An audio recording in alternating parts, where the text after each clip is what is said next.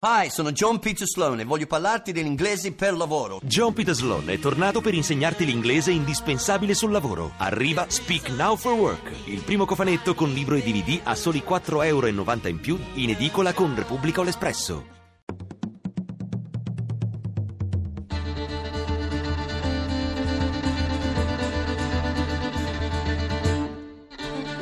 L'Argonauta. In viaggio tra libri e cultura a cura di Gianfranco De Torres.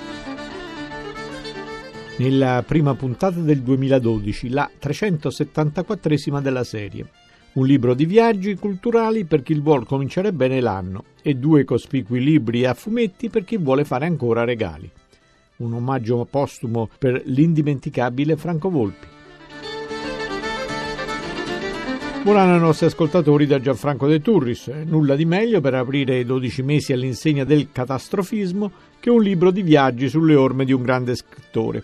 Una fuga dalla realtà in terre esotiche. Un viaggio che è una metafora della vita. Tutto questo nel libro che ci presenta Antonella Ambrosioni nel Focus. Paradossalmente l'Italia, che è il paese delle repubbliche marinare ed un popolo di navigatori, non possiede una consolidata tradizione letteraria marinaresca. Per questo accogliamo come una salutare brezza marina quella che proviene dal nuovo libro di Stegno Solinas, saggista e giornalista, dal titolo Da Parigi a Gerusalemme sulle tracce di Chateaubriand, edito da Vallecchi. Solinas, si potrebbe dire che Chateaubriand sia un suo compagno di solitudine? Sicuramente perché fa parte di quegli autori che ti tengono compagnia per tutta una vita. Lei definisce Chateaubriand un autore inattuale, antimoderno. Questo glielo rende e ce lo rende particolarmente caro? Insomma, un po' in tutti quanti gli autori che mi interessano c'è sempre un elemento di sensibilità comune, l'antimodernità che nasce comunque da una consapevolezza di quello che realmente la modernità può produrre, c'è un essere più fedele a se stessi e alle amicizie che non alle compagini politiche, c'è un senso di insoddisfazione di noia, c'è questo usare il viaggio come tentativo di uscire da delle situazioni che non gli piacciono, queste sono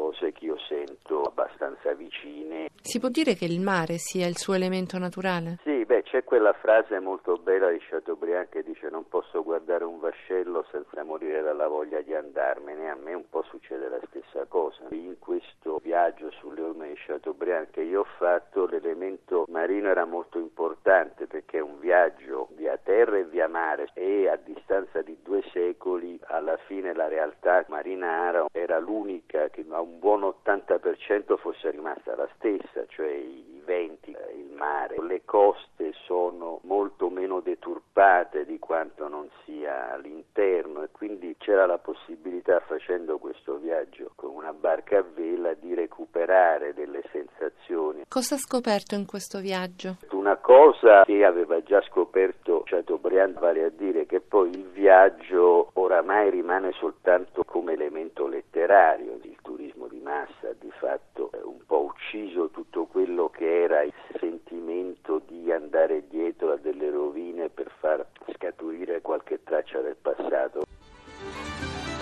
Un grande del fumetto di cui si continuano a ristampare organicamente le opere con grande soddisfazione dei lettori. Un autore il cui spessore è sicuramente maggiore di quanto non si pensi. Benito Iacovitti. Lo scaffale delle muse. Libri e fumetti. Anche quest'anno Stampa Alternativa ha presentato le strenne dedicate ai fumetti di Iacovitti. Una è il Pinocchio illustrato dal fumettista e l'altro si intitola Pirati, Briganti e Carambate a cura di Gianni Brunoro che abbiamo con noi al microfono. Brunoro, perché quest'anno una scelta non a tema? Si voleva fare un tema unico che sarebbe stato quello dei pirati, ma poi insomma abbiamo pensato bene che si potevano unire insieme degli altri elementi che era appunto quello dei briganti e poi ci sono anche alcune storie di un elemento diciamo favoloso, un favoloso che spazia dal Medioevo al Medio Oriente. I più significativi di questi fumetti? Intanto un antico Alibaba che ci mostra un Iacovitti giovanissimo ma in piena forma come narratore, poi Pasqualino e Pasqualone, una bella storia diciamo che si ambienta nel brigantaggio eh, settecentesco in Italia e poi varie altre tipo Giacinto il Corsaro dipinto e vari altri, insomma sono 12 racconti nell'insieme. Ricordo con molto piacere una storia che lessi da bambino, Le babbucce di Allah. Oh, le babbucce di Allah è una storia unica in tutta la immensa produzione di Jacovitti, intanto perché molto bella perché si rifà a un elemento favoloso che ci ricollega a quello che noi sappiamo delle mille una notte, anche qui ci sono agnizioni, tesori, un gigante che esce dalla lampada e soprattutto poi un elemento curiosissimo, e cioè il racconto di Jacovitti era tutto quanto in rime baciate che erano fatte dal suo amico Beppe Costa. La tragica perdita di Franco Volpi, il filosofo controcorrente e fuori dalle righe, si fa veramente sentire in un ambiente che del conformismo e del politicamente corretto ha fatto ormai un dogma. Benvenga dunque il volume che ci segnala Riccardo Paradisi.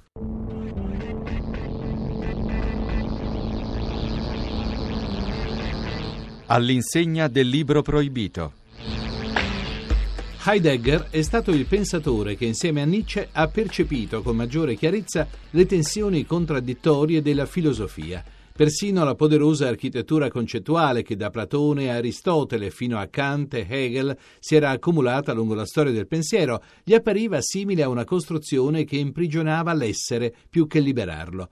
Franco Volpi, che di Heidegger è stato traduttore ed esegeta, in una serie di scritti sul filosofo tedesco che ora Adelphi pubblica con il titolo La selvaggia chiarezza, conduce il lettore nel labirinto della filosofia heideggeriana, in un percorso capace di arrivare al filo scoperto del suo pensiero abissale, fino alla corrente d'energia speculativa che investe il destino e l'essenza della nostra epoca tecnica il tema che insieme al nichilismo, ad esso collegato, ossessionava il filosofo tedesco.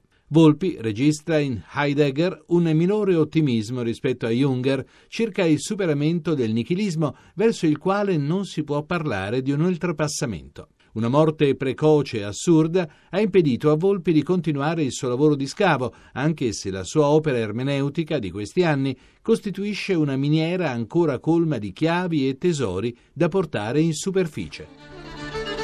Nella sua suggestiva galleria di Donne fatali di ieri e di oggi, Mario Bernardi Guardi ce ne presenta una che ha sempre colpito l'immaginazione dei liceali.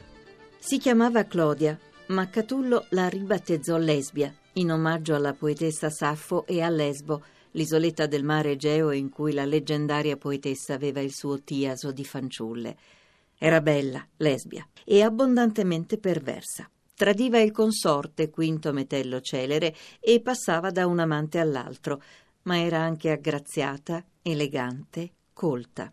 Destino, dunque, che Catullo, giunto poco più che ventenne a Roma dalla natia Verona, se ne innamorasse e le consacrasse i dieci anni di vita che aveva ancora a disposizione, continuando a desiderarla fino all'ultimo dei suoi giorni e dedicandole quei carmi che l'hanno resa immortale.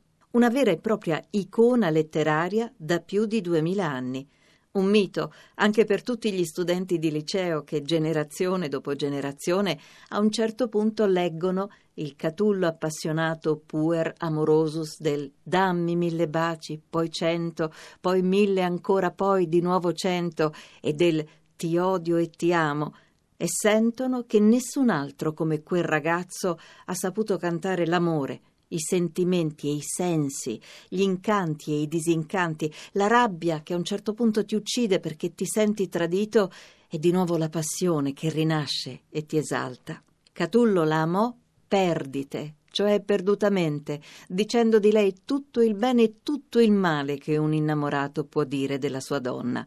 Lei, che pareva aver strappato tutte le grazie a Venere, che affascinò lo stesso Cicerone per i suoi occhi di fuoco, era tutto per lui.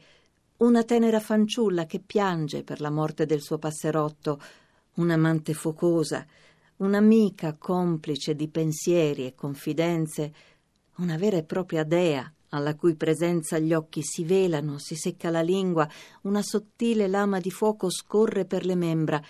E anche la più sfrontata delle prostitute che a tutti offre le sue grazie, nessuna più amata, nessuna più odiata di lesbia. La prima ricognizione del 2012 si conclude qui. Un cordiale saluto a tutti da Gianfranco De Turris che vi ricorda la posta elettronica argonauta-rai.it e il sito internet www.radio1.rai.it. A risentirci.